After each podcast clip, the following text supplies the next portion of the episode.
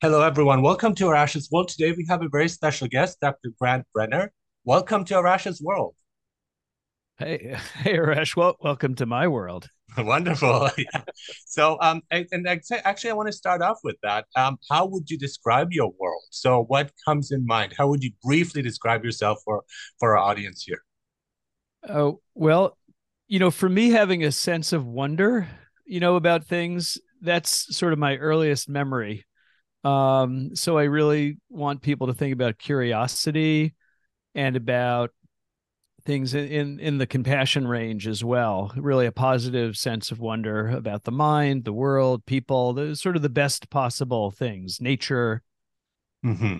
Yeah, I love that, uh, Dr. Brenner. So you have a book called uh, "Making Your Crazy Work for You: From Trauma and Isolation to Self Acceptance and Love." You had me at crazy actually. Mm. So I, I, find that fascinating because I, uh, I know some psychologists and psychiatrists are are kind of like wary of using that term. But here you have your book, and uh, uh, let's talk about that. What uh, what's your approach to that? What do you mean here by by crazy, and how can it work for you? Well, I have to say, on a certain level, you know, some part of me that you know, psychiatrist in me that doesn't want to stigmatize is very offended that we use the word crazy, and it it wasn't without internal conflict. Um, but I think at the end of the day, for me, being crazy is a good thing in the sense of being crazy about something. I'm crazy about this hike. I'm crazy about this person. I'm crazy about this idea. Um, and so I actually would rather kind of reclaim it as a good thing.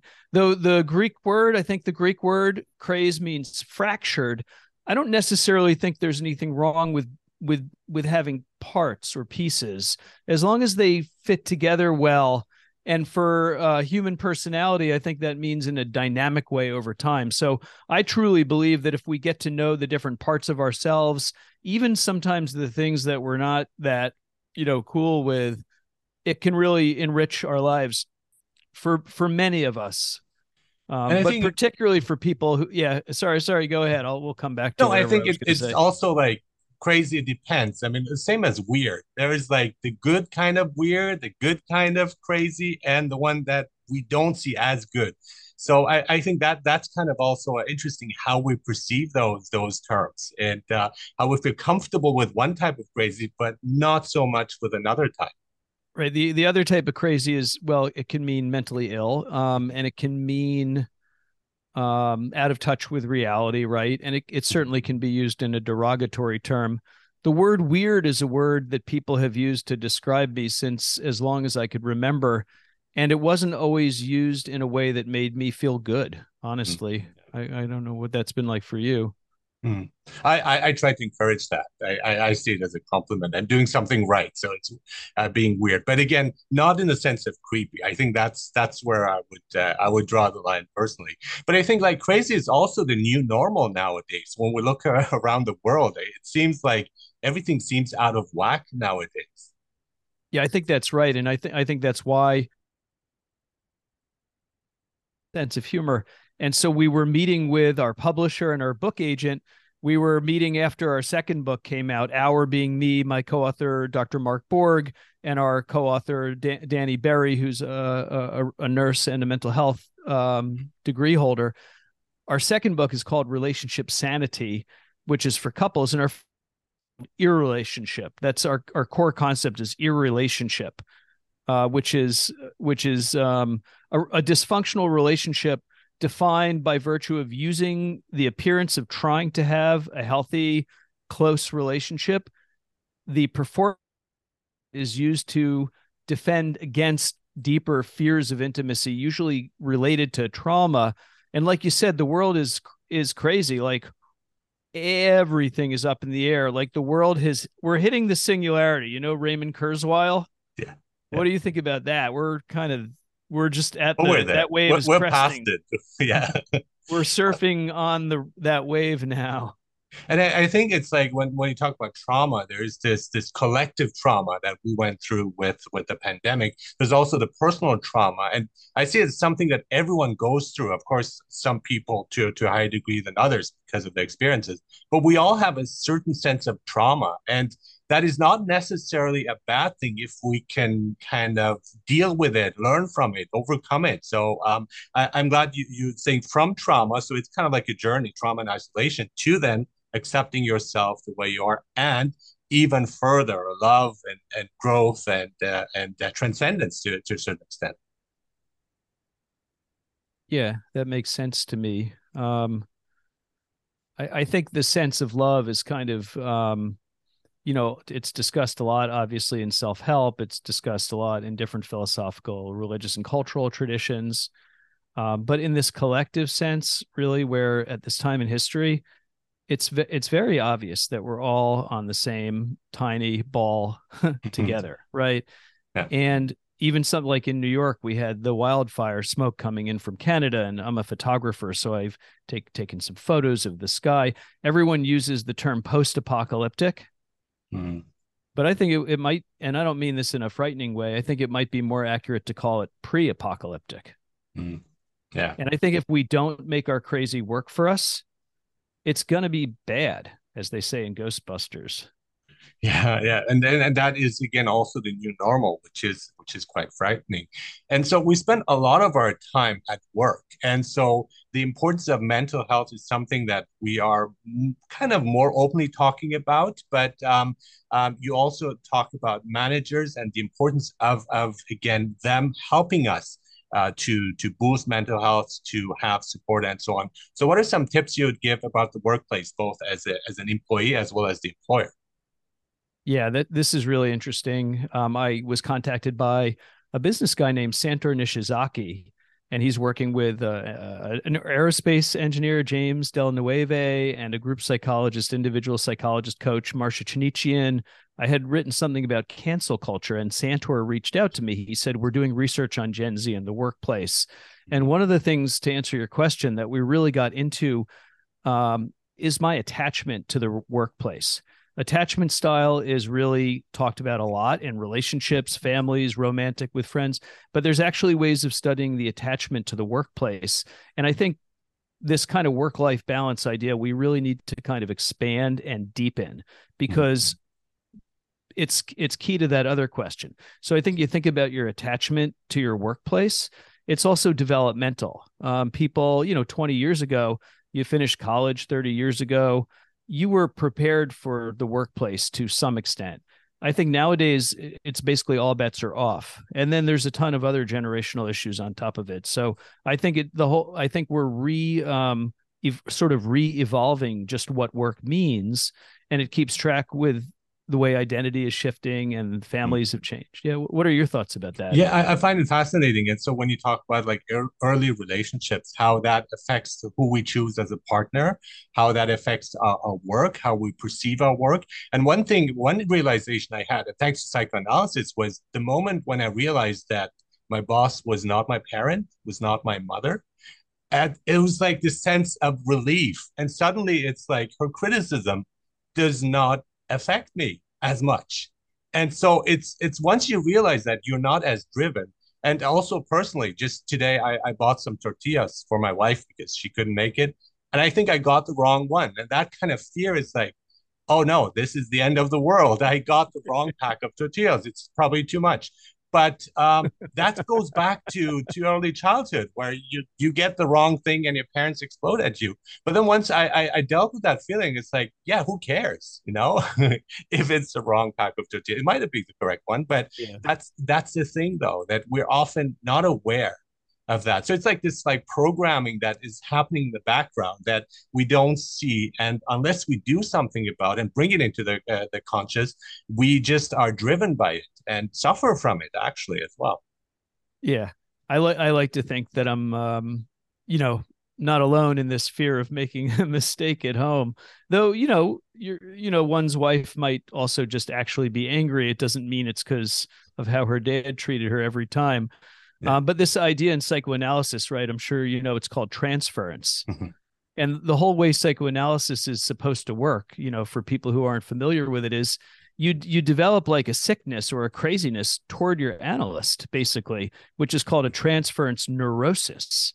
and then you reflect on that and work through it within the analysis and that allows you to work through these developmental childhood problems outside and like you said you have these recognitions and then overall maybe some changes in the the organization of one's personality so that things don't feel in these repetitive negative ways which right that's a definition of crazy is doing the same thing over and over again Yes, absolutely.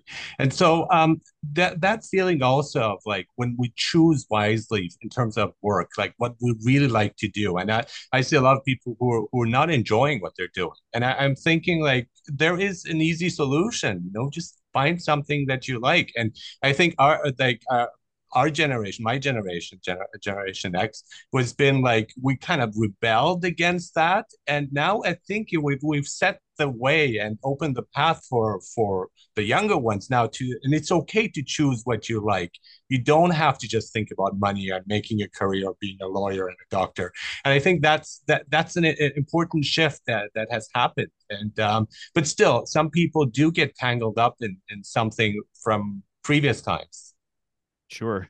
Yeah, I'm, I'm Gen X as well. Um, I was born in 1970. I like to tell I like to tell Gen Z and Gen Alpha and, and millennials like we got your back. Yeah, yeah. like we got your back. I, I often also think of myself as a pre-lennial because as you said, I had this feeling that something didn't need to be the same. My dad was a very dutiful guy. He, he was a great dad in a lot of ways. He grew up in the Great Depression, um, family business. You know, he sort of denied the things that he loved. He went into business. He wanted to be, he studied to be an electrical engineer. He always wanted a, a convertible, uh, a yellow con, uh, Corvette, if I remember correctly. And he, he never got himself one, but he, he could have.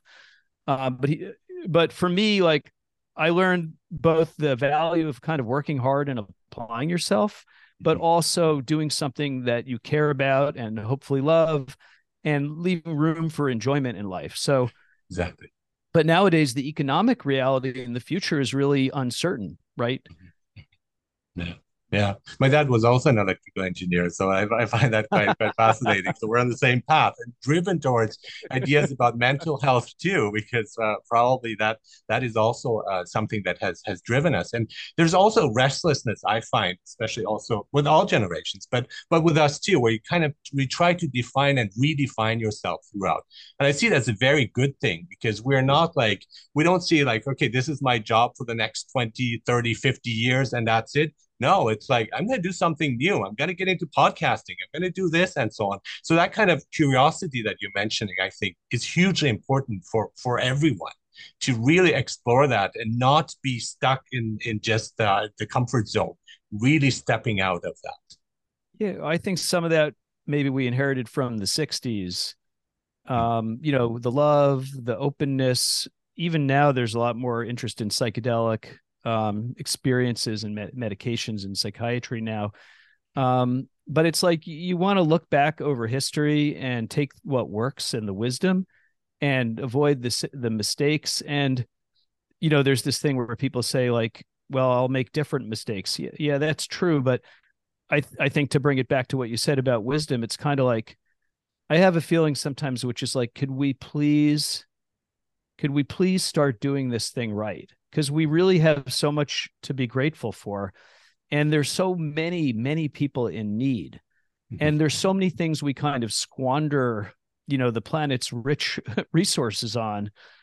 And it almost um i i think it, well it's definitely people tell me it's really hard to understand. Like you'll hear people who kind of want a more open society which is humanistic not understand how other people can engage in activities that seem you know essentially evil you know on a daily basis or you know the guilt that people sometimes feel you know myself included in in having sort of such um such um bounty when we know that especially nowadays so many other people don't even have enough to eat or a place to live right? So yeah but I think like guilt is also often has this this negative emotional charge to it. So I, I I feel like it's it should like inspire like anything that inspires us to to move forward, like always towards the positive. And I see a lot of people who who the guilt is kind of like is is is hovering over them and they they don't feel like they they have the right to enjoy their lives. And uh, and so i think it's like really important to keep things in, in in balance. And you mentioned something like give and take dynamics which uh, which i like. Finding that that balance between my personal well-being and then also helping others. And that is hugely important because a lot of people are more towards geared towards others and they suffer as a result. And in the end everyone suffers. Yeah that's like one of our core messages and I think the practice of self compassion or mi- mindful self compassion, my, my sense is that once you become compassionate, you can't tell yourself and other people apart in a certain way. So, with people who are self sacrificing, a lot of times what I see, and guilt is one part of it shame, disgust, mm-hmm. self criticism, they treat themselves with a lower ethical standard than they treat other people. Are you familiar with, you must be the philosopher Levinas? Actually, I'm not. You know this? Um, well, he had this idea of like radical, speaking of positivity, uh-huh. like radical um, obligation to the other person. He says when you're confronted something like with the face of the other, uh-huh. then you're obligated to them in a certain way. Now that could read into being, you know, self-sacrificing, like like you're saying. But in our work, we really look at the self-compassion because as you said, you can't be there for other people if you're not there for yourself. And and we learn this, like you said earlier, in our in our parent child relations or our sibling relations. And it, it just reminded me of Sartre, where you see like the other is defining you because they control you, the, the gaze of the other. And I, I think that kind of like enslaves us in many ways where we're not free and we don't feel free but it's like it's that kind of shift where we need to just kind of shift our way of thinking and realize when there's an emergency like uh, uh, on a plane you want to get the oxygen mask for yourself first and then help the others. Otherwise you're not helping anyone. And i think that is something to to to keep in mind too. But again we also see the opposite where people just become selfish and they just think about themselves and see we know we see a lot of people like that. And that's also i think because something is wrong something is wrong with it within them. There's this comes from a certain type of trauma or dissatisfaction or negativity. And that if they had a choice, they would probably not act that way and realize, no, we're in this together. Yeah. You know, I, I wonder so Sartre, there's a kind of a paranoid quality about other people. And listen, this in some ways, I really don't mean this in a single in a single way. In a, I don't mean it in a singular way and i don't mean it in a negative way but in in some sense the biggest threat to a person is another person and in some sense it's oneself often eh, sadly sometimes literally um, when you talk about paranoia and you're talking and you're talking about modern culture um, you know the concept of the panopticon mm-hmm. like the prison like yeah. i feel like so, social media has become that um, you Good know point. that we can see each other all the time and you know that you're seeing me and I'm seeing you. And you, you mentioned this would be on YouTube. So as we're speaking, right, imagining being watched later on YouTube, right? Who's yeah. going to be watching? And um, in our books, we talk about give and take as a kind of a, a, a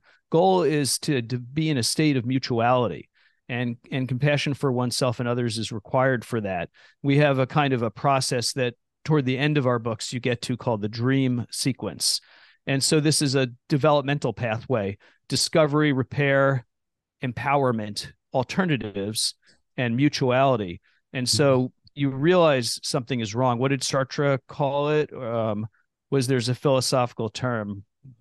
Mauvaise foi, I think the uh, uh, like bad uh, faith. Bad like faith. Yeah, yeah, yeah. You realize something is off, and sometimes there's like a like a big aha for a person, mm-hmm. but there's many like aftershocks and that moment of self-recognition can have the good the bad and the and the unpleasant. Um and how do you stay with yourself through that you know in making your crazy work for you? It's about your your your relationship your bad faith with yourself. The other yeah, books are yeah, about others that's it, that's it. but i think you if, write that out? But I, I think like just being well being authentic and that's something that's thrown around and what's the definition of authentic? But i think one thing is like when you really yourself and you have nothing to hide. I mean, that's that's really hard to do. But once you have nothing to hide, you what what are you paranoid about? I mean, I, I, I think like even like on my phone, if somebody hacks my phone, um, I have nothing that could compromise me in any ways, and I feel fine with that because it's also like it's a reflection of who I am, and that that kind of congruence between who you project and who you are. So I think that is once you have that faith, and once the two kind of combine mostly, or if it's hundred percent, you're really lucky, you're probably enlightened, enlightened. But once you get that, then the paranoia goes away, and you say, you know what, you can criticize me, but I am feeling that this is the right thing. And if I'm doing the wrong thing, then I apologize and I should be fine and rectify it. But we don't see that. We're constantly scared, and myself too. I mean, until recently, when things would worry me, and I think, you know, just just relax. You know, just enjoy your life and be who you are, and try to yeah. do the right thing, and you should be okay. Yeah. It's funny because we all we can struggle with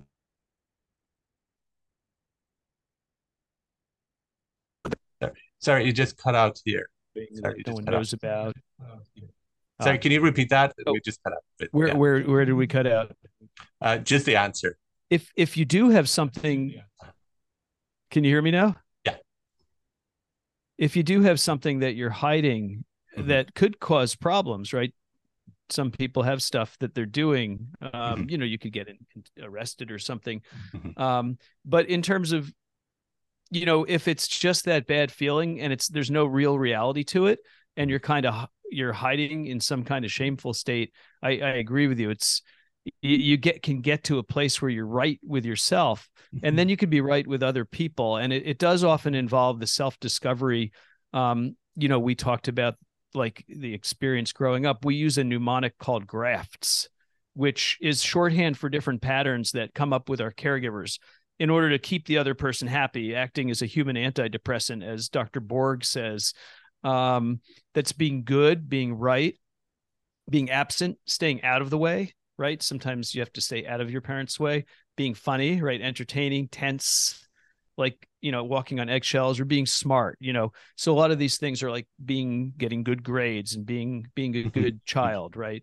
um, and so this shapes our personality but i want to ask you something because you're you're talking about positive and negative yeah. um, and a lot of the things that are helpful can feel negative so yeah. how do you kind of own quote unquote negativity well i i, I don't see uh, anything necessarily as as good and bad and i try to avoid that as much as i can because i think part of the problem nowadays is we have really black and white thinking and so I think seen in the in a different light, something that is perceived as negative can actually be quite positive, and we just might not understand it or see it that way. Or in the context, it would make more sense. So uh, and so by by positivity, I, I basically mean that things that make us feel good and that continues with that and you spread it. But however, sometimes we need to be tough on others too. So I, I don't uh, think of the idea of just positive thinking and everything is fine and deluding yourself because everything is not fine. But we can bring a sense of positivity to it to change it without using aggression or again shaming others or making others feel guilty even i think that's important. And it also goes down to the definition of open-mindedness. And people say they're open-minded but i find the more people say that the less open-minded they are and it goes back to also religious people or spiritual people it's the ones that don't say they are religious they are probably much more religious than than the others. And the others want to just kind of make a point or be in the limelight, or probably they could be also some of them narcissists of saying, look what a good person I am, and I need your admiration. Whereas you just quietly do your your good deeds and you don't expect anything in return. I mean, that to me is the very core of spirituality. Does that make sense? the not expecting anything in re- return you know there's i have so many thoughts about what you just said i'm mm.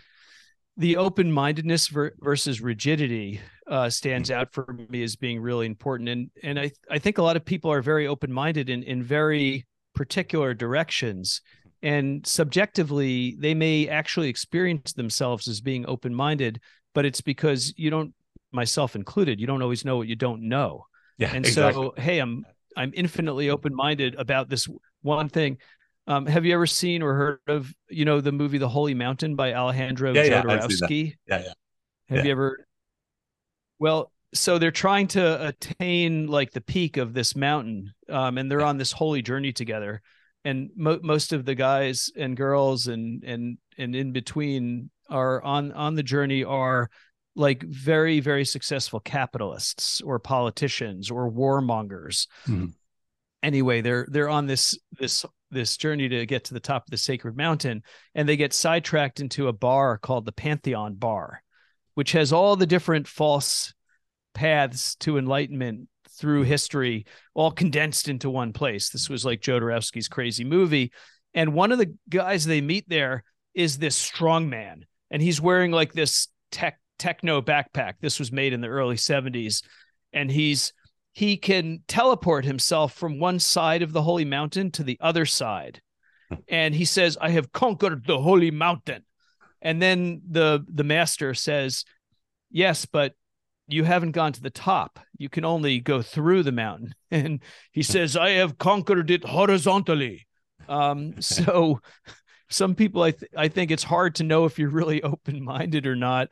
And then what what does it mean to kind of go off the deep end? You know, sometimes I see people where it feels like they can get so far into some form of belief or philosoph- philosophical pursuit or some religion or mm-hmm. some some kind of thing it, it's not so good for them how do you how do you draw the line yeah but it's it's like also seeing the and you the can holistic... you can edit you can edit out that whole holy mountain thing Sorry, go ahead. Yeah, you can see it as a as a as a holistic thing too, of like just not getting bogged down in, in one part of it. But it's a certain one type of behavior of a person that you don't like, but there's so much more that you do like about them, and they are actually decent people. But maybe one in one part they're misbehaving, or maybe again somebody had a bad day and they're they're shouting and uh, fighting, and then the, the rest of the day uh, they're actually pretty good people. But if we if we harbor on that one moment I think that's that's the issue, and I think it's also this drive for perfection, and that is the younger generation. They, they really want everything to be hundred percent perfect, and that's that's that's deluding, and that's often not helpful, and it creates more stress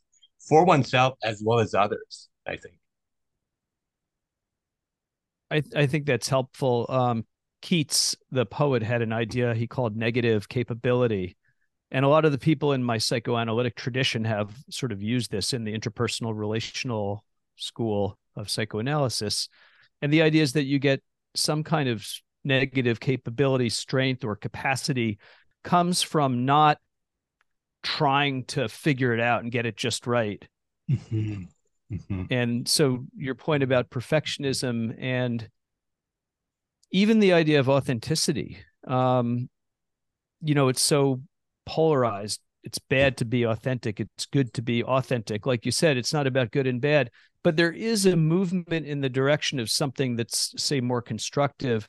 Yeah. And I think you're calling for a kind of a sanity and a kind mm-hmm. of a basic decency also and also common sense i think that's that's another point that is often overlooked and it's like just just using common sense in situations and i think for myself of finding myself the best easiest way or i think pretty much probably the only way is by finding out what I'm not by kind of by in, in, a negative way of getting rid of all the things that I'm not. It's like, oh, this is who I am. So kind of like like when you sculpt and you like just have like piece of rock and you clay and you work your way through it, and that authentic being is somewhere inside but it takes a lot of work and effort too and self-discovery and so on but it doesn't come quickly and that's that's one of the issues today too. We want answers quick. We want uh, the quick fix solutions need to be rapid and that's not how it works. That's not how psychiatry works too. If you want to improve it's not like with one or two sessions i'm done right? And that's why i think people are driven towards medication because they feel that that's faster but that's also not in many ways not not helping Yeah, again, uh, so many things uh, to think about. I think slowing down is really important, and the world seems to be accelerating in social media and quote unquote dopamine hits, and the the need for constant stimulation, the attentional problems, um, the constant, you know, the state of the art of advertising and entertainment is so high that you know essentially we lose our own our own sense of choice and mm-hmm and I think you're right. I think you have to really slow down and be not vigilant or paranoid, but quite watchful. in order to make sense of what's happening. And so I think slowing down is a big part of making your crazy work for you. And I think listening to other people because since we can't see ourselves very clearly as as you're saying, having someone else who you trust pretty well and being open to that feedback is important. You used the term narcissistic earlier. Mm-hmm. And that makes that problematic because it's like you're inside of a bubble and the inside of the bubble is a mirror and the yeah. mirror is distorted. Yeah. and you're not hearing other people. You're only seeing your own kind of um, odd reflection. Yeah. Yeah yeah. I, I, love that. I mean for me it's also like just wearing lenses. Like I, I wear glasses too. And so once you wear those those lenses and you, you correct parts of yourself and you see things in a clear light it just becomes so much everything becomes clear right at, at that moment. But once you don't it's all blurry. And so we shouldn't just be okay with the blurry vision we should try again finding that that perfect fit. And again trial and error. That's that's how we learn. And it, using others as mirrors it's uh, listening to their feedback and, and growing on it. Using uh, what is helpful and uh, what is uh, discriminating against the stuff that is not helpful and say okay i don't think this applies to me. And uh, but it's it's it's it's a it's it's a bit of a battle but i think it's it's worthwhile of uh, engaging in it and one thing I love that, and that's what's happening with psychiatry, and we also have positive psychiatry and so on. The move of moving towards we yep. all need help. We all need mental health. And so, and we always can improve on it and we can build on it.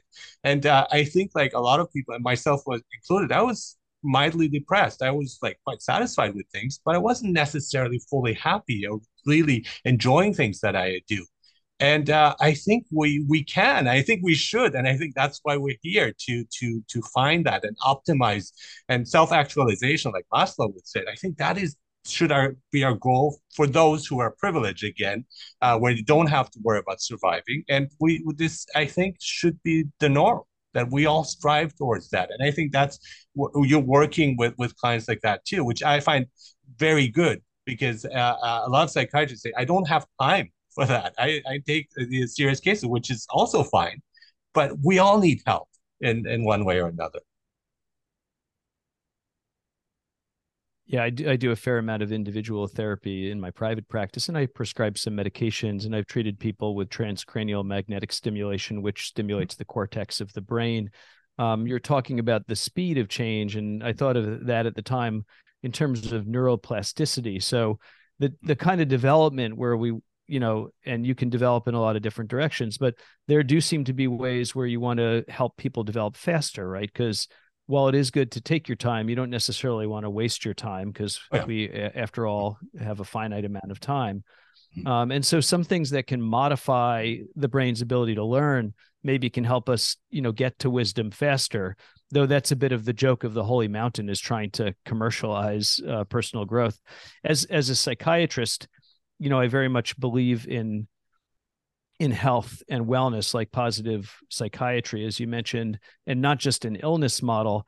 But I do I do think it's important to make a, a distinction between mental illness and the kind of um, well well-being and health that in in some philosophical system every human being has a right to um, and there's a difference between being being ill right because the brain can have illnesses. I do believe there are mm-hmm. psychiatric illnesses, but a lot of what we suffer from is not an individual illness. It's a societal problem, mm-hmm. you know, that gets diagnosed. Like you started with collective trauma of the pandemic.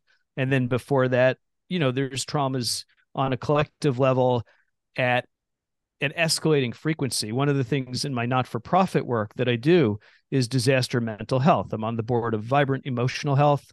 I co chair the Disaster Trauma and Global Health Committee for the Group for the Advancement of Psychiatry. I'm the co advisor of Vibrant's Crisis Emotional Care Team, and I'm one of the architects of the chronic cyclical disasters model that has been an interdisciplinary uh, collaboration with uh, Vibrant, the Group for the Advancement of Psychiatry, GAP, and uh, a healthcare informatics company in Boston called Decision Point. And we've created a dynamic, um, complex model of overlapping disasters. And it's meant to be a kind of a model that can really cover the bases for many disasters happening to different types of communities at different times, um, on top of the social determinants of health, you know, and foundational issues like systemic racism, gender bias, so that we can think in the way you're describing about how to take care of all the different stakeholders. Um, so, you know, as you say, like as a psychiatrist, forget sometimes I'm a psychiatrist. It really is uh, an important public health goal for me. And everything I do, I realize looking back over my life is maybe because I came from a family where people were troubled, where there's developmental disability, where uh, my mother was sick and died when I was young, where we grew up in a in a very ethical culture. Is a my family's cultural background is very much about taking care of everyone if you can, and making sure that you're safe. Um, so I find myself, you know, writing these books. I also have a podcast called Doorknob Comments, the chronic cyclical disaster model. We've been talking with people all over the country, and it's very well received, even even by leading experts. So that's like super exciting. Um, and then I think I mentioned when we were talking is I have a creative background. If you if if you're watching on video, you can kind of see my office has got a lot of little stuff. There's art in the back, and um, I'm very much into photography. I like still photography. I take a ton of photographs myself, um, and have painted and stuff in the past. But I got invited to co-organize a mental health film festival with a guy named Joff Guerrero, Joffrey Guerrero of Katra Film Series. He's been doing urban BIPOC, you know, emerging voices, Brooklyn-based film festivals for over 11 years with Katra Films, and so we founded the um, the the Urban Dreams Mental Health Film Festival, and it'll be our first one in September. Fingers crossed. We've gotten over 60 submissions, including seven feature length films and five uh, screenplays and we're very excited to br- bring this uh, kind of um, right. There's definitely a bias to the philosophy that you're that you recommend for people, right? It's based mm-hmm. in some notion of goodness. Mm-hmm. Absolutely. So I'm curious what your sort of philosophy of life is. Where where did you land? My philosophy of life. I mean, I, I am also a creative person. I I I, I tried uh, making a short. I, I made a short film, uh, which was which was a lot of fun, but it was also very challenging. So I found like if if I want to do that as like a full time job, it'd be so draining, though rewarding at the same time. And I think that's also I think how how making I, films. Making films, yeah, yeah. And I I mean I I consume films. I love films, but then once you're on the other side, it's like, okay, no, this is this is quite hard actually putting it together and editing and the whole process. What what film did you make? Oh, yeah, it's a short film. Tell, tell me about your film. it's a short film that's actually a very like current now, but I made it like 20 something years ago about uh, a goth person who uh, who gets uh, who, who gets beaten up and and killed, and it's, it's set in Mexico. And It's actually in Spanish, but um, uh, and then there are two guys on the bench who just like basically are commented on things, but uh, they are they're they're sexist. They're the way they talk, they're demeaning to women, and also to to uh, those kind of people, which they call those kind of people. And so uh, this was driven because I had heard the news something about that, and now like um, uh, when when you see things, it's like, oh, okay, so this was kind of like a bit visionary filmmaking, even though it's my first film and it's, it's it had various flaws and so on. But I thought that was interesting. And in the the, the twist of the film is actually uh, the dead person comes back and talks to them. So he appears and reappears and so on. So it's it's quirky, it's it's wacky and so on. But I think that is really important to me of of uh, of that kind of a sense of humor but also a certain kind of quirkiness, thinking outside of the box. And that can be, to me, it's satisfying, but it can also be very tough at times where you just don't fit in one box. And you you you might try, but um, and I say, like, you know what, the box needs to come to me. I just be myself, and then maybe you'll create. And that's why it's Arash's world, because it's my my experiences and my learning experiences throughout life as a blog as well as a podcast and I talk to experts like yourself to kind of explore that and uh, dive deeper into and learn from it too and adjust my my path, right? But I think the journey is really yeah. trying to find myself, and I think I've never been this close. Or maybe I was this close when I was uh, in elementary school, and something happened, and I just kind of lost about 30 something years there, but yeah. I'm going back to that. And I find it very satisfying. You kind of rediscover yourself. I mean, I I also yeah. was bullied as a kid and the yeah. feeling of not belonging i was like i we used to always i was always told i was kind of weird and and i i did some stuff that was weird but never creepy i don't i don't believe and i think the the root of the word weird it means kind of like magical right like a weird is a spell yeah. like yeah the word. Eh, the i think the word weird is related to the word word and a word is like a way to make something come into being right when you name something it can become real but you can also use words to create falsehoods, right? Mm-hmm. And there's something very interesting about that um, in terms of kind of n- not fitting in. For sure, I, I, I prefer to be in lots of different places. Um, giftedness is defined by the personality trait of openness to new experience. It's one of the only personality traits that seems to account for what people call gifted. And maybe you can kind of cultivate that, but again, it's tricky.